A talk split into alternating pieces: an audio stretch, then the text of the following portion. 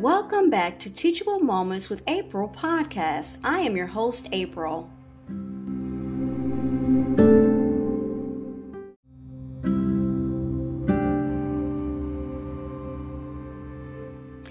Dear Lord, may nothing separate me from you today. Teach me how to choose only your way today so each step would lead me closer to you. Help me walk by the word and not my feelings. Help me to keep my heart pure and undivided. Protect me from my own careless thoughts, words, and actions. Keep me from being distracted by my wants, my desires, my thoughts on how things should be. Help me to embrace what comes my way as an opportunity rather than a personal inconvenience. And finally, help me to rest in the truth of Psalms 86:13 Great is your love toward me. You already see the ways I will fall short and mess up. But right now, I consciously tuck your whisper of absolute love for me into the deepest part of my heart. I recognize your love for me is not based on my performance. You love me warts and all, and that's amazing.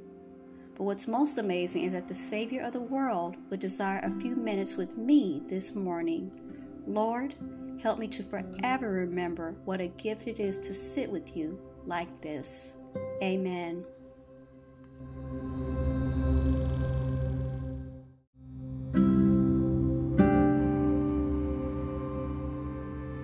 Welcome to Sabbath Sunday. Today's devotional comes from Strength, Courage, and Comfort for Difficult Times. We're going to be looking in the archives from the Daily Word. January 6, 1936. The courageous Spirit of God in my midst has set me free from all fear. As I turn to the Spirit of God within me, I lose all sense of fear.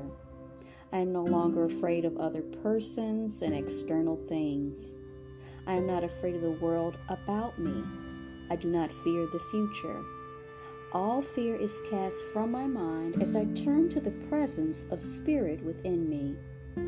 The courage of God within me is mighty to overcome all fear.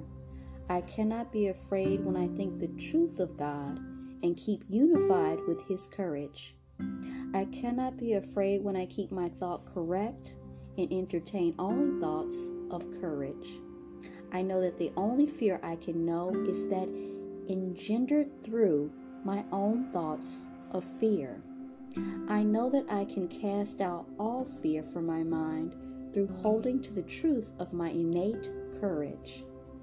The courage of God now inspires me to be courageous.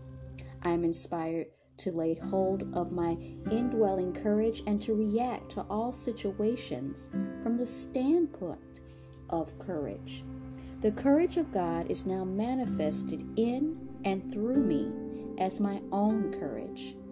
Turning to Him, I experience His arousing in me of courage and fearlessness. Today's affirmation is from the book of 2 Corinthians 5 6, being therefore always of good courage.